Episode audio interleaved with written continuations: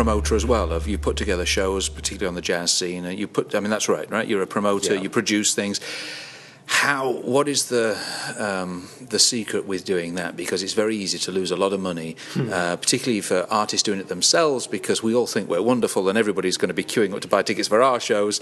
And when sometimes it's difficult to be um, very objective, particularly about ourselves, um, and the costs involved can really mount up with putting on a show. Yeah, yeah. Um, if I knew the secret, I would probably be asking you to interview me on my yacht.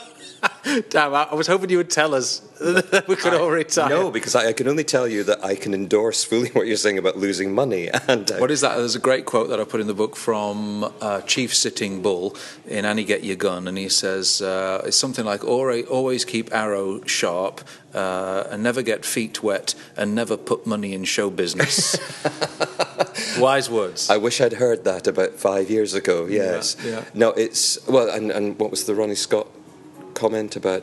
How do you make a million in jazz? Start out with two.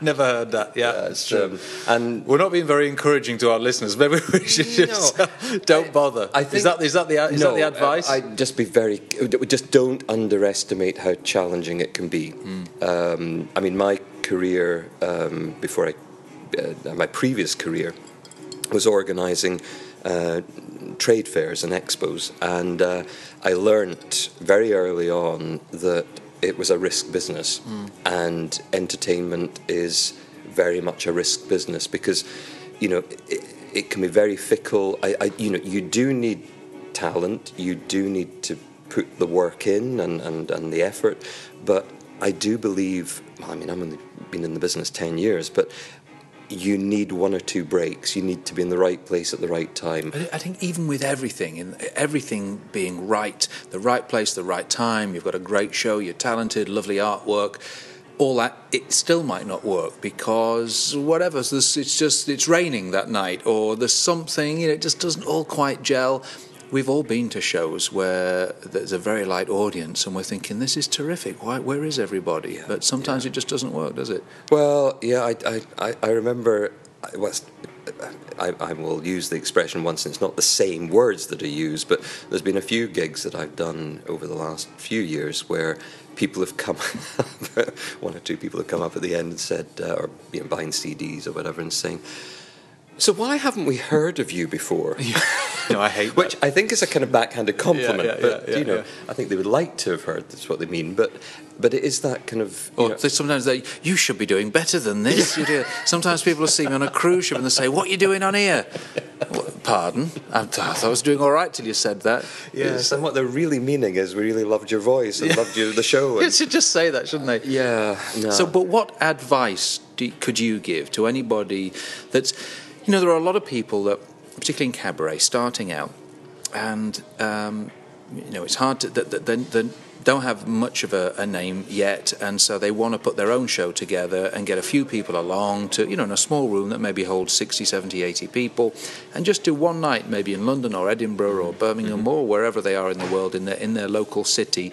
Um, what advice would you give to, other than be cautious and be careful? What advice could you give to somebody that really wants to do that? It sounds cliched, but I would say be true to yourself in, in a musical context. Um, I, I mean, I, I'm sure a number of people think that I latched on to the Sinatra um, songbook because it was, you know, the Rat Pack shows and, you know, Sinatra's a, the name still Yeah. is a very potent one. But I only do it, um, bec- or did it and still continue to do it, uh, because, I mean, I became a Sinatra fan when I was 11. You just told me the story about when you were 16 years old and Ella Fitzgerald sang a song to you on stage, and then you were in a dressing room and introduced you introduced to Count Basie. So I think you're the real. I think you're a thing. But I'm thinking more about not so much the content of the show, Oh, right, but right. just about you know promoting, getting people there, putting the thing together Right. to make sure that the evening's a success. If it's a first show, well, again, well, another bit of advice that I, I, I don't know if I was given it, but I, I certainly latched on to it, and maybe I read it somewhere.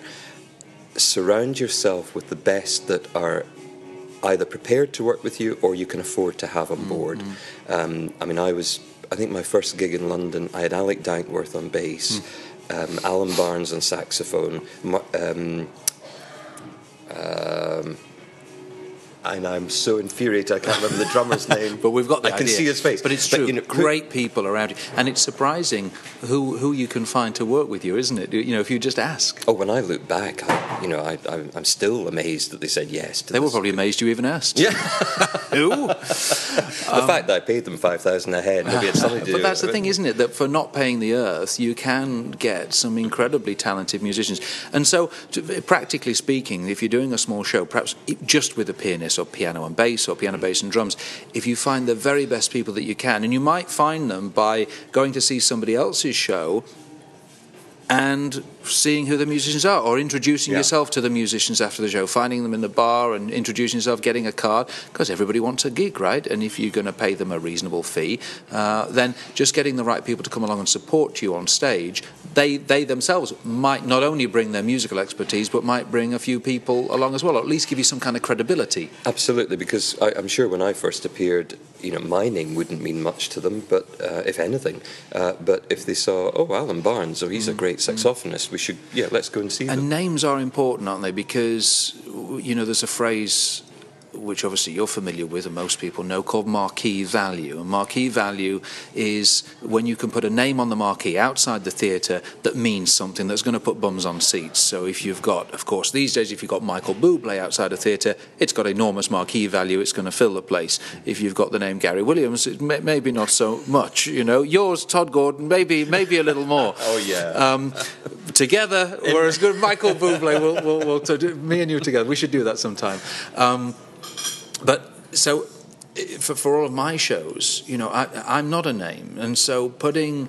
Um, and using a name, as you just mentioned, Sinatra. So, uh, to, for a lot of the shows, the touring shows that I've done, really Sinatra's been the top of the bill. It's been. We did a show called The Legend of Sinatra. So it wasn't. I tried to put my ego out of it, and it wasn't Gary Williams in. You know, you ask, you see any of these, any of us singers we put together our own artwork, and our name's always top of the bill, you know, of course, you know, but it, it's really probably no place being there, right? It's like what's really going to get bums on seats, what's really got marquee value is the whether it's a tribute to Nat King Cole or Sinatra or Fitzgerald or Michael Bublé or Tony Bennett or the songs of the 40s or the whatever it may be, songs of New York or something with our name, and then the musicians, or if you've got a particular star name musician with special, Special guest, guest. in big letters, Alan Barnes, uh, you know, uh, uh, recipient of the such and such award or something like this. Yeah, yeah. Also, the room itself can can have some kind of marquee value, isn't it? I was just saw um, what did I see chorus line a few weeks ago at the Palladium,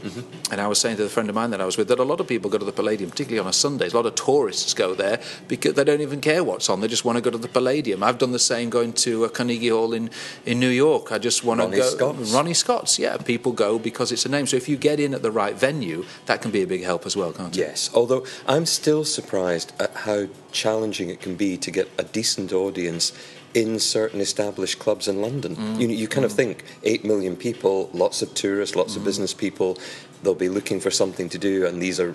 It's probably because there's four million things to do in London that very night, isn't it? There, that's there's so much to do. Well, that's true, and and, and it's expensive. Yeah. You know, that's the other thing. I mean, Yeah. you know, it's. Uh, I mean, it's in Edinburgh. You, you you will. It's not often you have to pay over twenty quid for a, a ticket to go and see someone. But mm, mm, mm. in London, I noticed prices at 40, 60 pounds or whatever. That's a lot, you know. But I think um, you're right. It's it's putting. The only caveat I would add to that um, is that if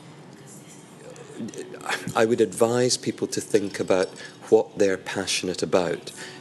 Don't latch on to, you know, like Michael Bublé. If if mm-hmm. you if you're if you're a great admirer of Michael Bublé's material mm-hmm. or his style or whatever, then that's fine. You mm-hmm. go for it.